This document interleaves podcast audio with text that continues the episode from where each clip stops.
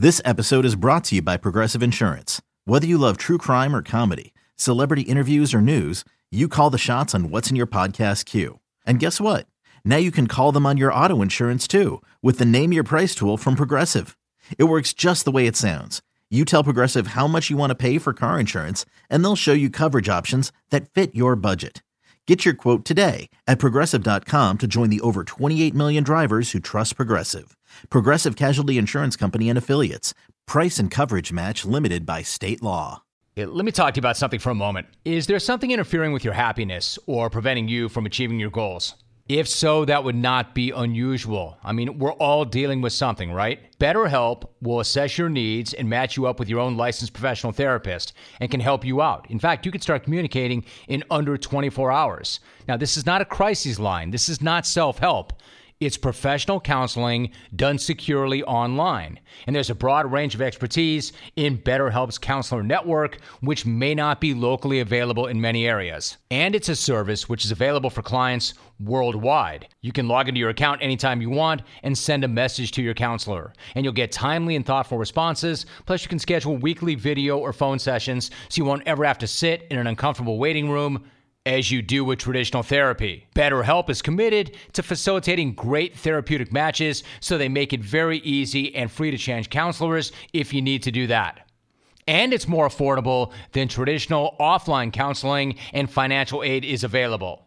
BetterHelp wants you to start living a happier life today. Go to betterhelp.com slash Rome. That's better H-E-L-P, BetterHelp, and join the over half a million people that are taking charge of their mental health with the help of an experienced professional. And right now, if you're listening to this, you can get 10% off your first month at betterhelp.com slash Rome. Jim, number one, Sure. I cannot stand divas. Can't stand them. I don't want to play with them. I don't want anything to do with them. This game is too hard without me having to babysit and force plays to a guy just to keep him happy. You know, if he cares about the football team, he'll shut up.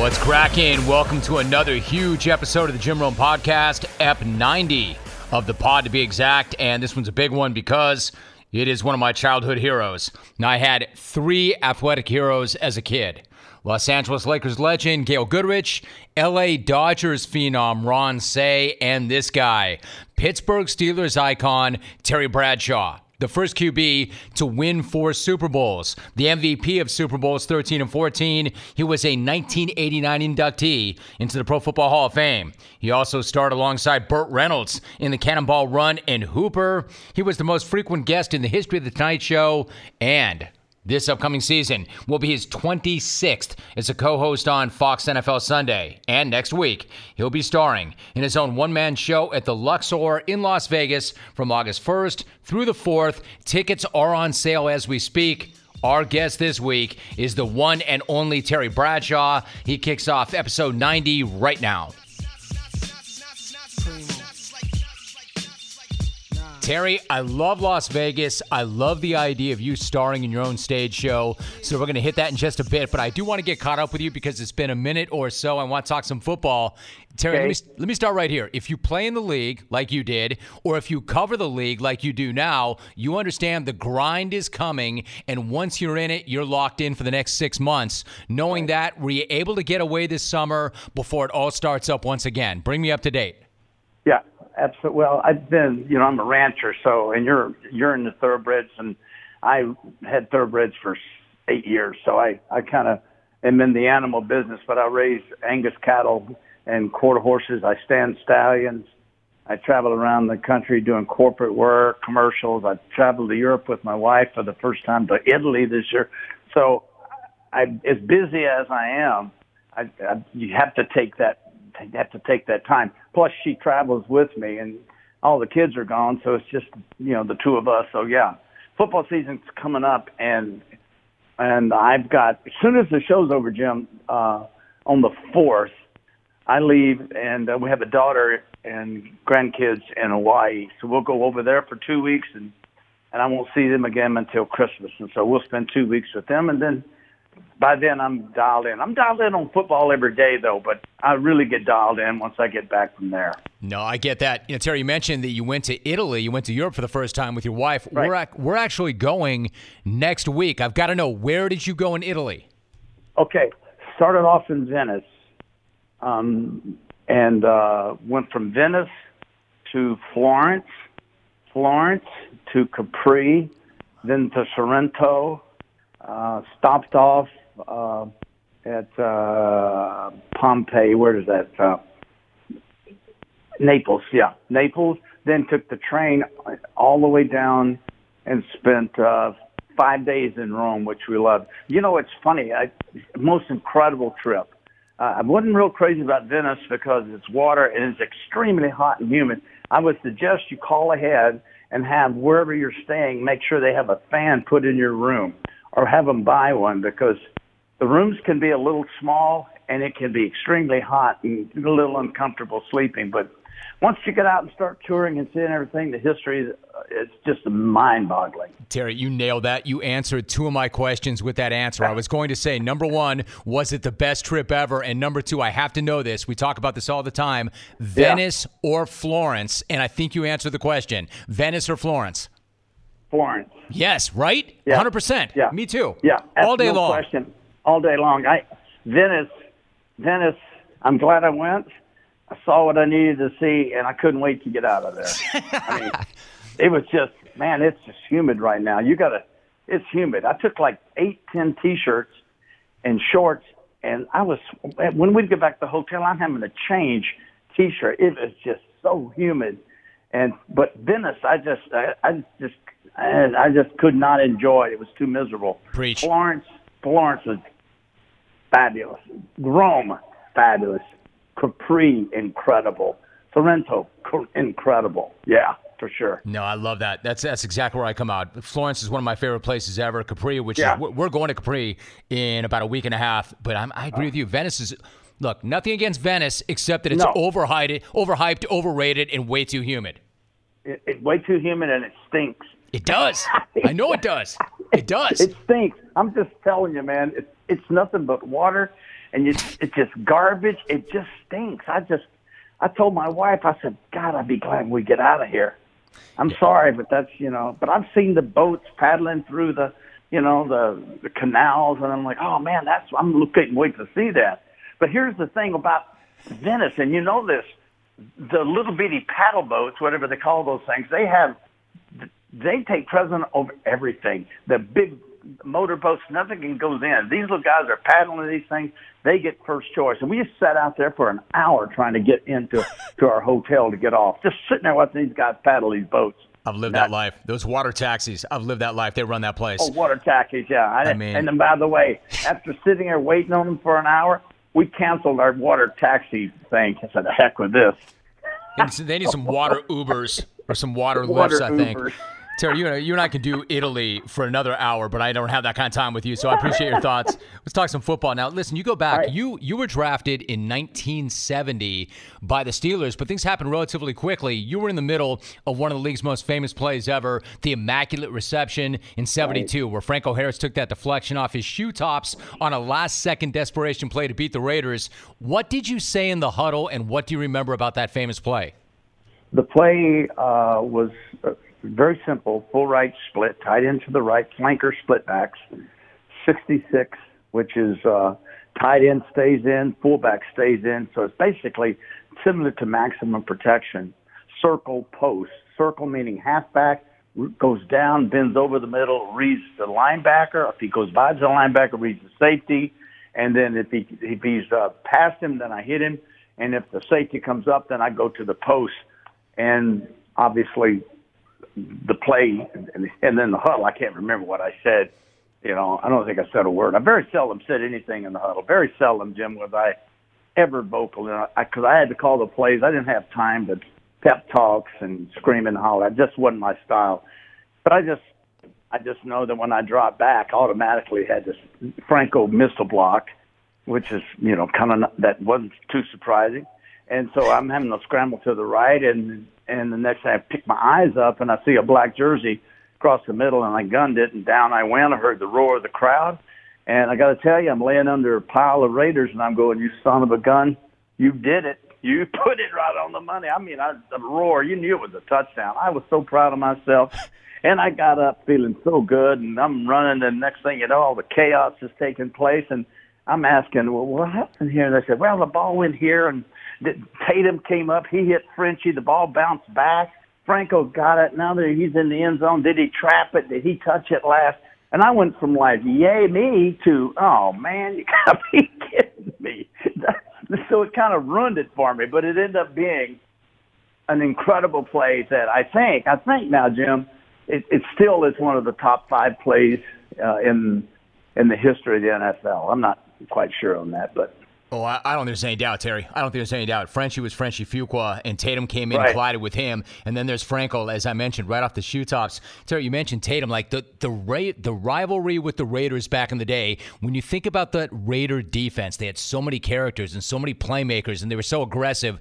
Who concerns you the most on the Raider D back in the day, and what was that rivalry like? Well, it was primarily their corners, um, because they were, you know, back then it was. Uh, still bump and run, and you could uh, jam and ride. And so there, it was primarily their corners. You had to make sure that you were able to read uh, zone, which they did very little of. wasn't worried so much about the pass rush or stuff like that. It was mainly mainly the corners and and and, and more likely their safeties because formations would dictate a lot of coverages, and so you knew that go, going in. But then you had to make sure your guys could get separation and that was the hard thing is getting getting Lynn Swann and Stall not Stallworth wasn't even matter of fact was Lynn even there? No, Lynn wasn't even with. I, matter of fact, I don't even know who our receivers were. Now did you bring it up, or I brought it up. So I, whatever. Hey, bad idea, huh? But anyway, it was their, it was their corners. Boy, they were good. They were physical and you too. know, hey Jim, they were just like the Steelers. The the uh, Raiders uh, in the '70s were just like us, just badass bad to the bone defense, just bad, man. And their their offense was more explosive because, well, actually Kenny wasn't even a starter. I don't believe was he.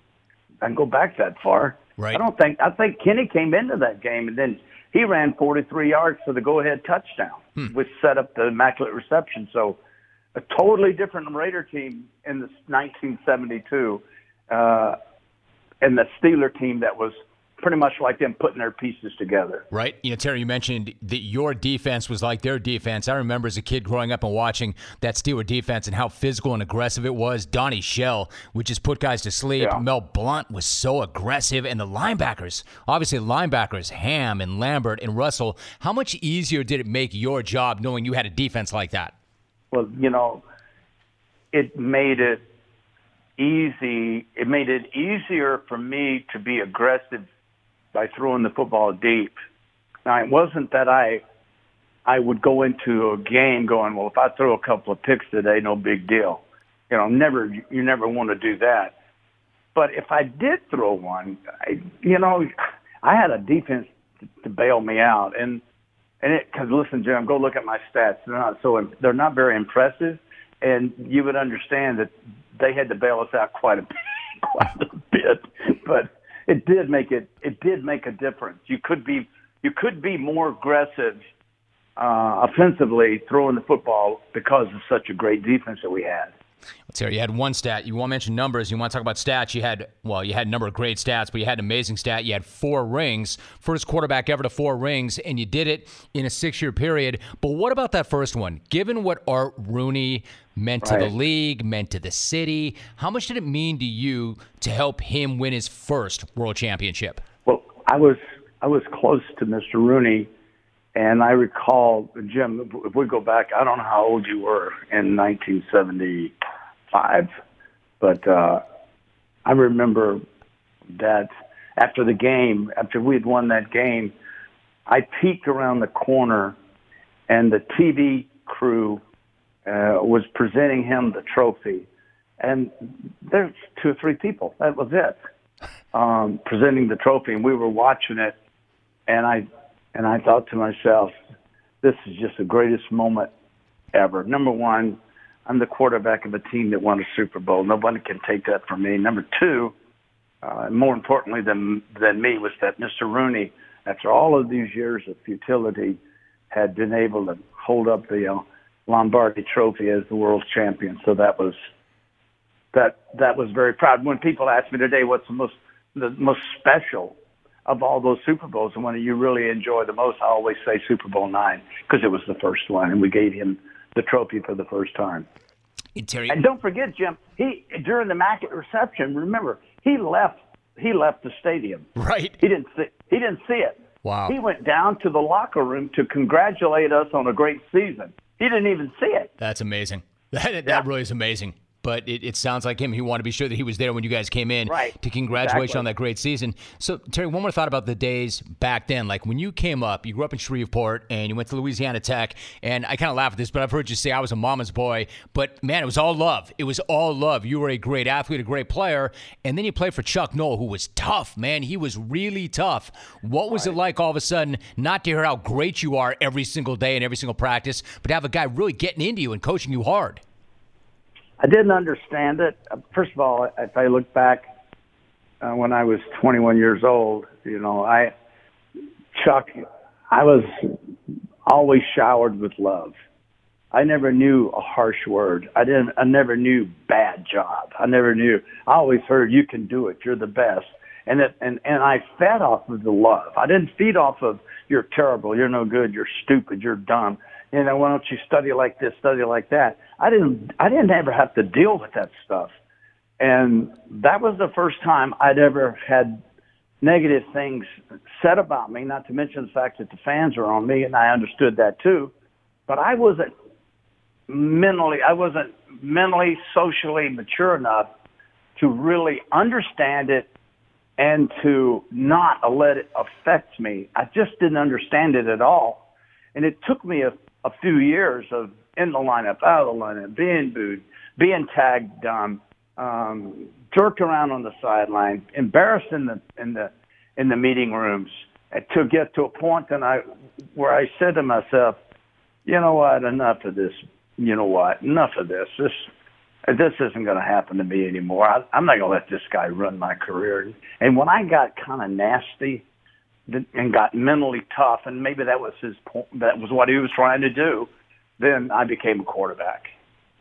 But it was not easy, and I didn't like it. And to this day, I have 11 employees, and I hug them every day when I see them. I hug them, and I love on them, and every, and everybody around my ranch loves, and we have a great time.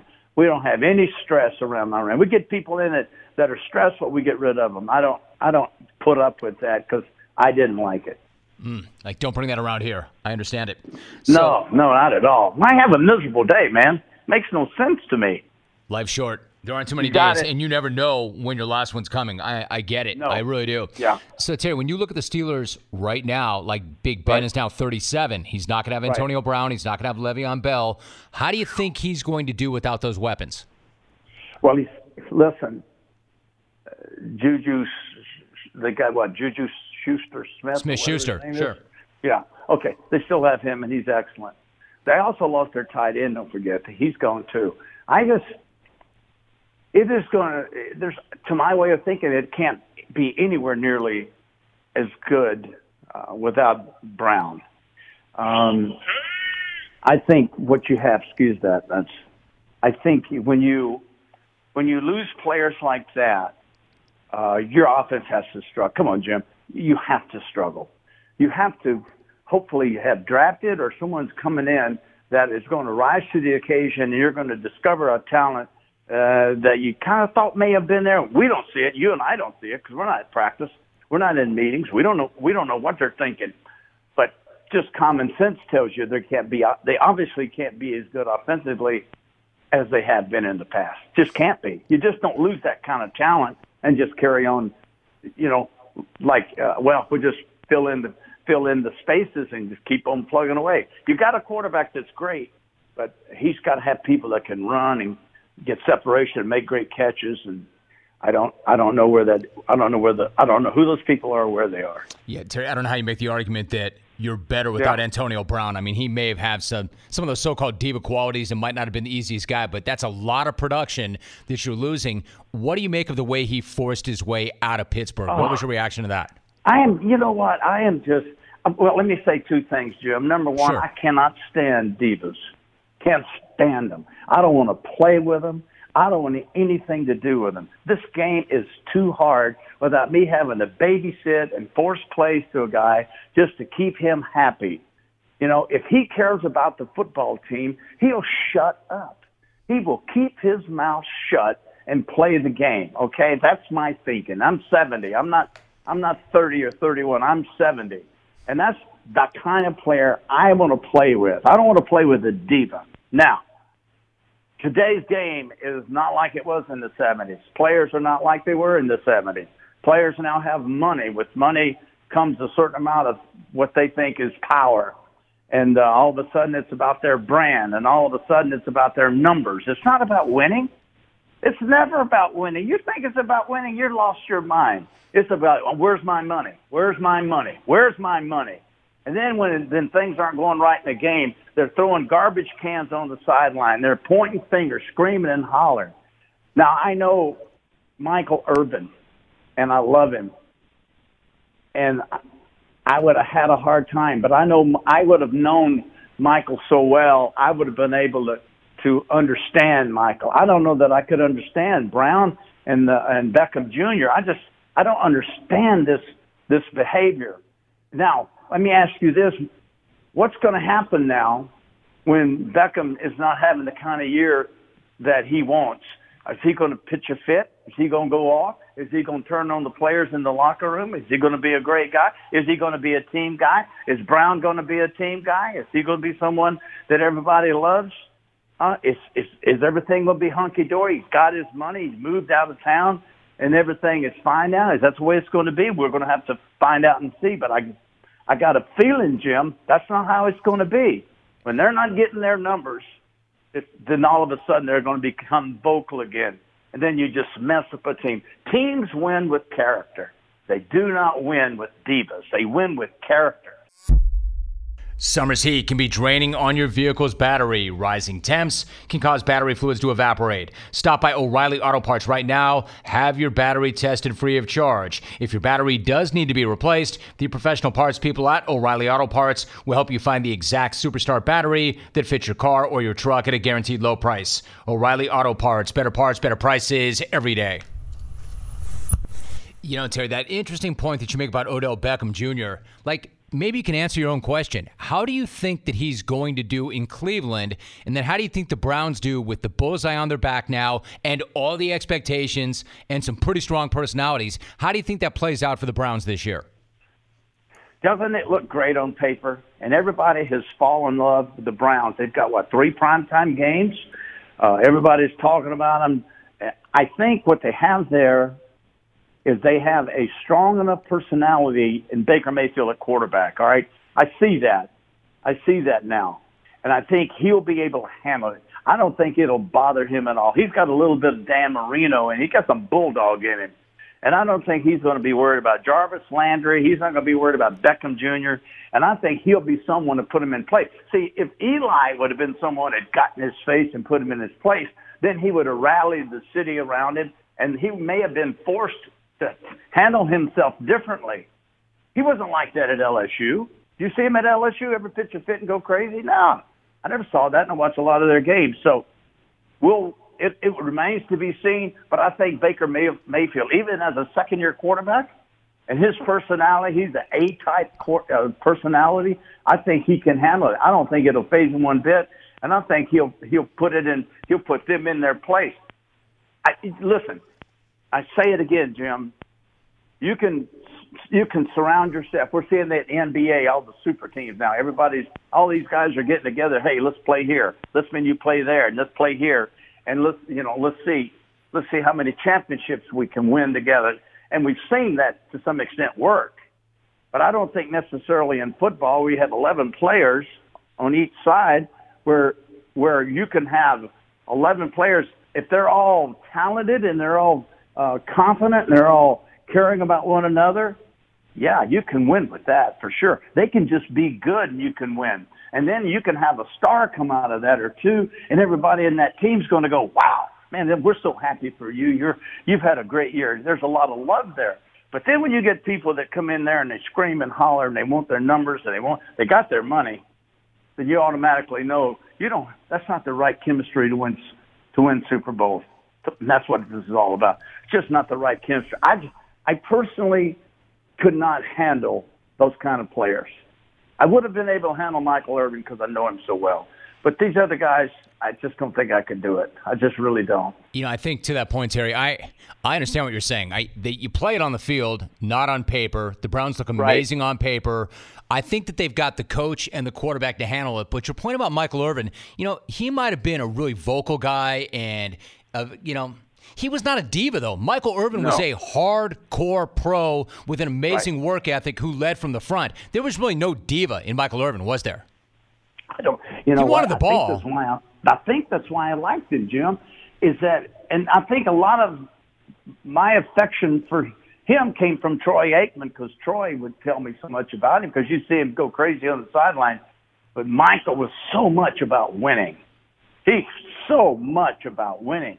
And if he thought that he had a, an edge and that meant that would be the difference in winning, then he wanted to be involved. And I, that helped soften some of his sideline antics. So I, I do agree with that. And that's, I think that's the reason why I like him so much. Uh, Terry, depending on your point of view, it's really hard to compare quarterbacks across generations, especially as the game has changed. Now, you've got your oh, four yeah, rings, right. so you're qualified. You're as qualified as anybody to say. So let me just ask you then, who is the GOAT? If you got to win that one game and your life is dependent upon it, dependent upon it, who do you want wow. back there slinging it? Who is the best to ever get under center? Oh, man.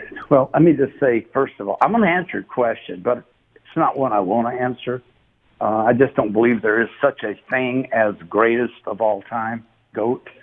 Uh, there's too, too many decades have separate and so much time has gone by. We forget about slinging Sammy Baugh and, and uh, all these quarterbacks back in the 50s. And I mean, there's been some great ones, man. But we forget about them because, well, the, we've got seven seven days a week now, 24 seven. We've got you know football on how many channels and radios and oh my God. But if I in in, in this day and time, if I've got to have one guy, one guy to lead me to victory, all right, that I totally believe in, I'm going to go with Joe Montana.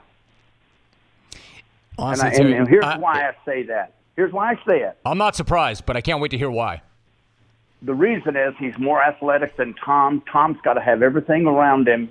He's got to have a pocket to step up into, whereas Joe doesn't. Joe can bail himself out, and he is just so cool. Both of these guys are cool. I, I would not want Tom Brady. The I'm the original TB, by the way. Don't ever forget that, Jim Rome. No, I am the I original TB. TB. Always say TB. that when you talk about me. All right, you Number got a TB. Right here. You got it. I see it working. I got you, TB. okay, thank you, buddy. but but I I just believe that give give each of these guys a neutral team. In other words, don't give Tom the Patriots and don't give Montana the 49ers. Let's give them the Lions. All right, and then which one of these quarterbacks do you think is going to going to play the best and win for you? And I think it's Joe. I just think Joe's more athletic and he can he can make plays when where Tom can't. Tom can't improvise. Joe can. Um, personally, I'm a Montana guy myself because I came okay. up through that era as well. So that's when I say I'm not surprised, I'm not. And I, I always saw how guys who played the game reacted when Joe came around. He just was a really yeah. different guy, which is not to say that Tom Brady's not amazing. Now, Terry, yeah. when you talk about cool, right? Then you've got yeah. Joe Namath. He's a different breed of goat. When you saw Joe rocking that mink coat and the white cleats on the sideline, what did you think? Well, first of all, let me just say, who was my who was my man? It was Joe Namath. I saw him. I played against him in Seattle in a preseason game, and I played really good. and uh, he was over there, and he had security around him, Jim. The game's over, and ever, you know, he just security, and he's going off the field. I went, oh man! And I ran through security, and I said, hey, I'm Terry Bradshaw. I'm Terry Bradshaw. I want to say hi to Joe. I'm Terry Bradshaw. Back, pushing me away, and Joe heard me, and he, he stopped him, and he turned around and hugged me and shook my hand, and I'm like, oh man, this is this is just so good. Okay, now let's let's fast forward a year. I'm down in Tampa for a preseason game. Nobody makes white shoes. Got it? There's nobody wearing white shoes but Joe. So I'm down there and I'm walking the streets of Tampa. Uh, got a game that night, and I'm just killing time. And I walk by a sporting goods store, and guess what's in that window? You ready? White cleats. You, there you go, baby. White cleats. There it is. PB, the original number one PB white cleats. I went, oh my God. Yeah, but but but Terry, did they did they have your size? Did they have your well, size? That's that's, that's the point. They didn't. What did you do? You don't. Hey, wait a minute, Jim. You don't think I'm gonna let that stop me, do you? no, man. You saw your white cleats. You had to have them. I got, I'm getting them. No, I'm getting them. I wear a 12. They had a 10 and a half. I said, perfect. I bought those 10 and a half, and I looked at them and I was praying over them, hoping they'd just get to 11 before game time. So I'm in there in the locker room, and I'm trying to get the, so I can't wear two pairs of socks. You know, so I take one pair of socks off, and I got my white and black leggings, and I'm saying, oh boy, and I'm going in there. Tony Parisi, Tony, you got a spoon, man. I got a teaspoon. I got this, wow. and everybody's looking at me like, "Where'd you get this cleats, TB?" And I'm oh, man, I got these cleats. I, hey, it will I got them on. I got them, my toes curled up. I went out to warm up. My feet were killing me. I had blisters on top of my toes. I'm like, man, do I, do I look good? And I wore those suckers for the first half. That's all I played that night. And all I could think about, you know, and I played pretty good. All I could think about, I cannot wait to get back to Pittsburgh and see this game tape. Oh, oh, oh baby, am I going to look good or what?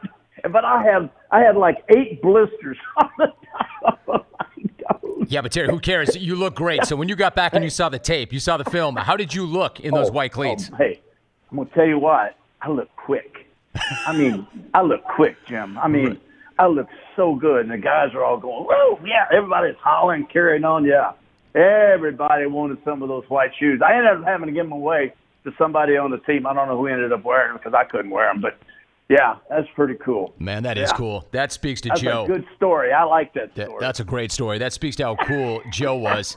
You know, Terry, I gotta, yes. I gotta own this. I told you this a long time ago, but I want to own it. Like you're always nervous right. when you meet your childhood hero, and you right. were my guy. Now you asked the question, how old was I in '75? I was right. 11. So for my 16th wow. birthday, I wanted a painting of you, which I saw in the mall. I didn't ask for a car. I didn't ask for a waterbed. I saw a Terry Bradshaw painting, and it was not cheap cheap either. so I got that painting, and I finally got yeah. to meet you for the first time. I co-hosted the FX Sports Show with Kevin Frazier, and they had us sharing the dressing rooms with you guys on the Big Fox Show. Right. You'd finish up the NFL show, we would come in and do our show, and other than somebody telling me that I went into your room a few minutes too early, you were awesome. Now I was wide-eyed because you were my guy, but the experience was great. So I always appreciated that because you always remember what it's like when you meet your idol, when you meet your hero, yeah. and you want to go well. Yeah, you don't want it to be bad. I make a, you know, and I it would kill me. It would kill me, Jim, if I were rude to a kid or a parent. It would just destroy my. I I make a I make a point of being nice to everybody. It's so important, you know. These kids look up to you and and I like it. I I mean, for a kid to like you, I'm 70 now, and for a kid to come up to me, well, they don't necessarily do it now for football. They do it for television, but their dads would say, "Hey, man, he was really good back when he played, in the, you know, '70s or whatever." So, I'm glad I was nice to you, man. No, that was a great experience. Now, Terry, you are hosting the Terry Bradshaw Show at the Luxor Hotel and Casino. It's right. on the Vegas Strip. I've got to right. know what is the show and how did this come to be? Okay, four years ago, I started the show, opened up at the Mirage, and the show was uh, Terry Bradshaw America's favorite dumb blonde, A Life in Four Quarters, and it was a 90 minute show, and uh, it's a it's a show that's written to song about my life, and uh, the opening deal was I'm doing the preaching, talking about humble beginnings, and then I'd sing a song that was written by uh, a composer in um, uh, New York, Broadway, and he wrote the song "Humble Beginnings." I'm, I'm sorry, I'm embarrassing myself, but I, I can't remember call his name. Anyway, so he wrote that song. Then I'd talk about the next phase of my life, getting in, falling in love with football, and I'd tell these stories, and there's some funny stuff. And then I'd sing another song, and then I'd tell another story about my wives, and I'd sing another song. And and so it's a story song, story song about my life, and it was so much fun. We toured with it um, for a year, and then my uh, son-in-law got killed, and my daughter was in the show, so we shut the show down. And so three years later, we're in our fourth year now. I said, man, I really want to get the show back. And so Anita Mann, who produces the show, matter of fact, she produced Elvis Presley's Vegas show, Michael Jackson. I mean, she, the Anita Mann dancer, she's phenomenal. She produces it. She choreographs it. I've got two great singers of mine, fabulous band. And the opening song is Boot Scootin' Boogie. and uh yeah, and I, you ready for this, Romy? You ready Hit for me. this? Hit this, me, This, this is TB. get you, man. You, Hit you're me. a hero right here. I I dress like Freddie Mercury. Oh I got- yeah. yeah. Look good, feel good. With the stripes. Oh yeah. How'd that feel? The pants. Oh, hey, I'm telling you right now, I'm kind of salivating a little bit here, but I'm a little heavy. You know, I'm, I'm about 30 pounds heavy. I'm kind of like Elvis at the end of his career right now. Minus the drugs and lost pills and 12, but. I've got a long way to go. But uh, so I can't do a lot of dancing because I just don't have the strength part. But I'm looking good, buddy. And the jackets, I got a white one, a yellow one, a red one, a gold one, a purple one. Oh, hey. And I got the pants to match with stripes down the side, cowboy boots, suspenders. I'm telling you, man, it's it's rocking, minus the rock.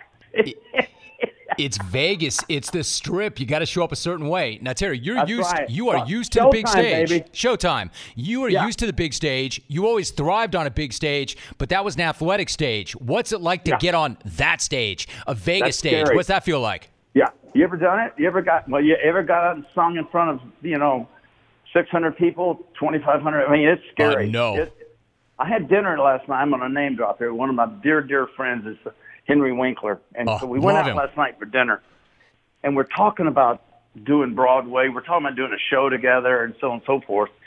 And I said, Henry, I've done these songs now over and over and over and over.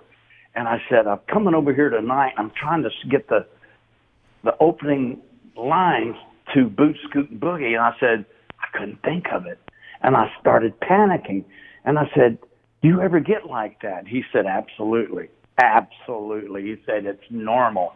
He said, Just take a deep breath and go out there and have some fun with it, and it'll all come to you. So it's scary. It's scary in that way because you've got to sing songs you've never sung before, live anyway, entertain people, and set up the next part, sing another song you don't know, and it's uh, and you hope the people are having fun. You hope you're entertaining them. I mean, that's why I'm doing this is because I want to entertain them. So it's it's scary. I'm I'm not gonna lie to you. It's scary. It's just flat ass scary. That sounds flat ass scary. Henry Winkler, but Terry, Henry Winkler, you know, you know, since he's a good friend of yours, he he literally is like the best guy in this town. He's the best guy in any town. Henry Winkler is something else. Now, speaking of the biz, you your first two movies were iconic, and you worked alongside another legend, Burt Reynolds, in Hooper and Cannonball Run. Now, Terry, Right. because I said you were my guy, I thought you were Yeah. incredible in Hooper. Man, I loved. Hooper. What was it like though to hang out and work with Burt, who may have been the biggest thing in the world at that time when he was in his prime? Oh, he was. Burt took me under his wing and just treated me like a brother. I mean, he spoiled me rotten doing that movie. We had so much fun, and he let me ad lib in Hooper. All that stuff at the table was just ad libs, and uh, so much fun. And then the, and then you know he let me do my own stunt. Actually, in the fight, I dived through the window, and I overshoot the garbage bags that have all the foam in them, and I land on my right elbow and shattered all the bursa in my right elbow and had to have it operated. And this is right before training camp. Oh, I didn't know Yeah. that. Yeah, but he was man, he was fabulous. Golly, and, I, and he would take me. He would take me out to dinner. He would take me to Dinah Shore's place. He would, well, he took me to Dinah Shore's place. He was dating Sally Field at the time. Sally Field go over to her place. We were we we did everything together. We had so much fun. Then came Cannonball Run. Cannonball Run was even better because now I had Sammy Davis Jr.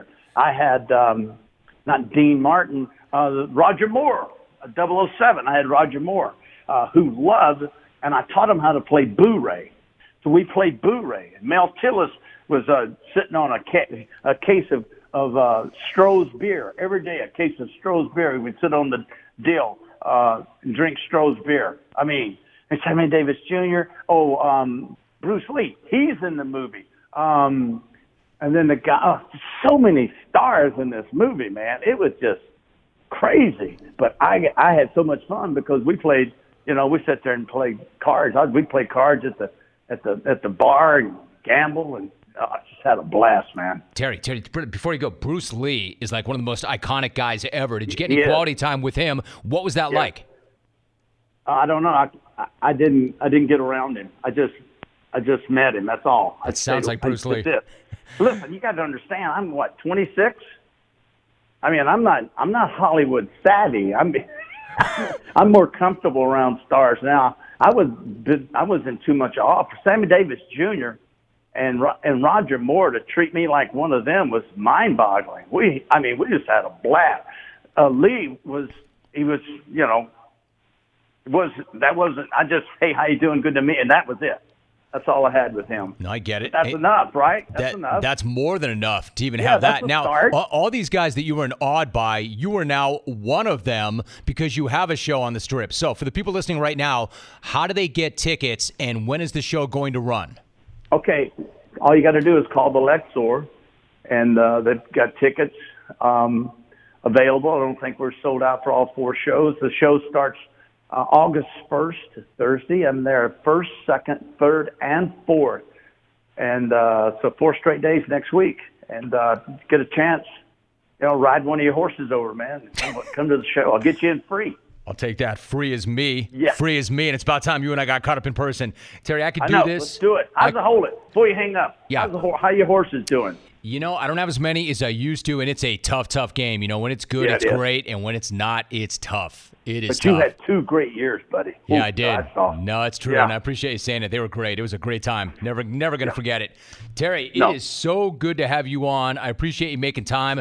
Good luck with the Vegas show, and let's talk some football again soon. That was a hey, uh, blast. Don't be a hey. Don't let me be a stranger, man.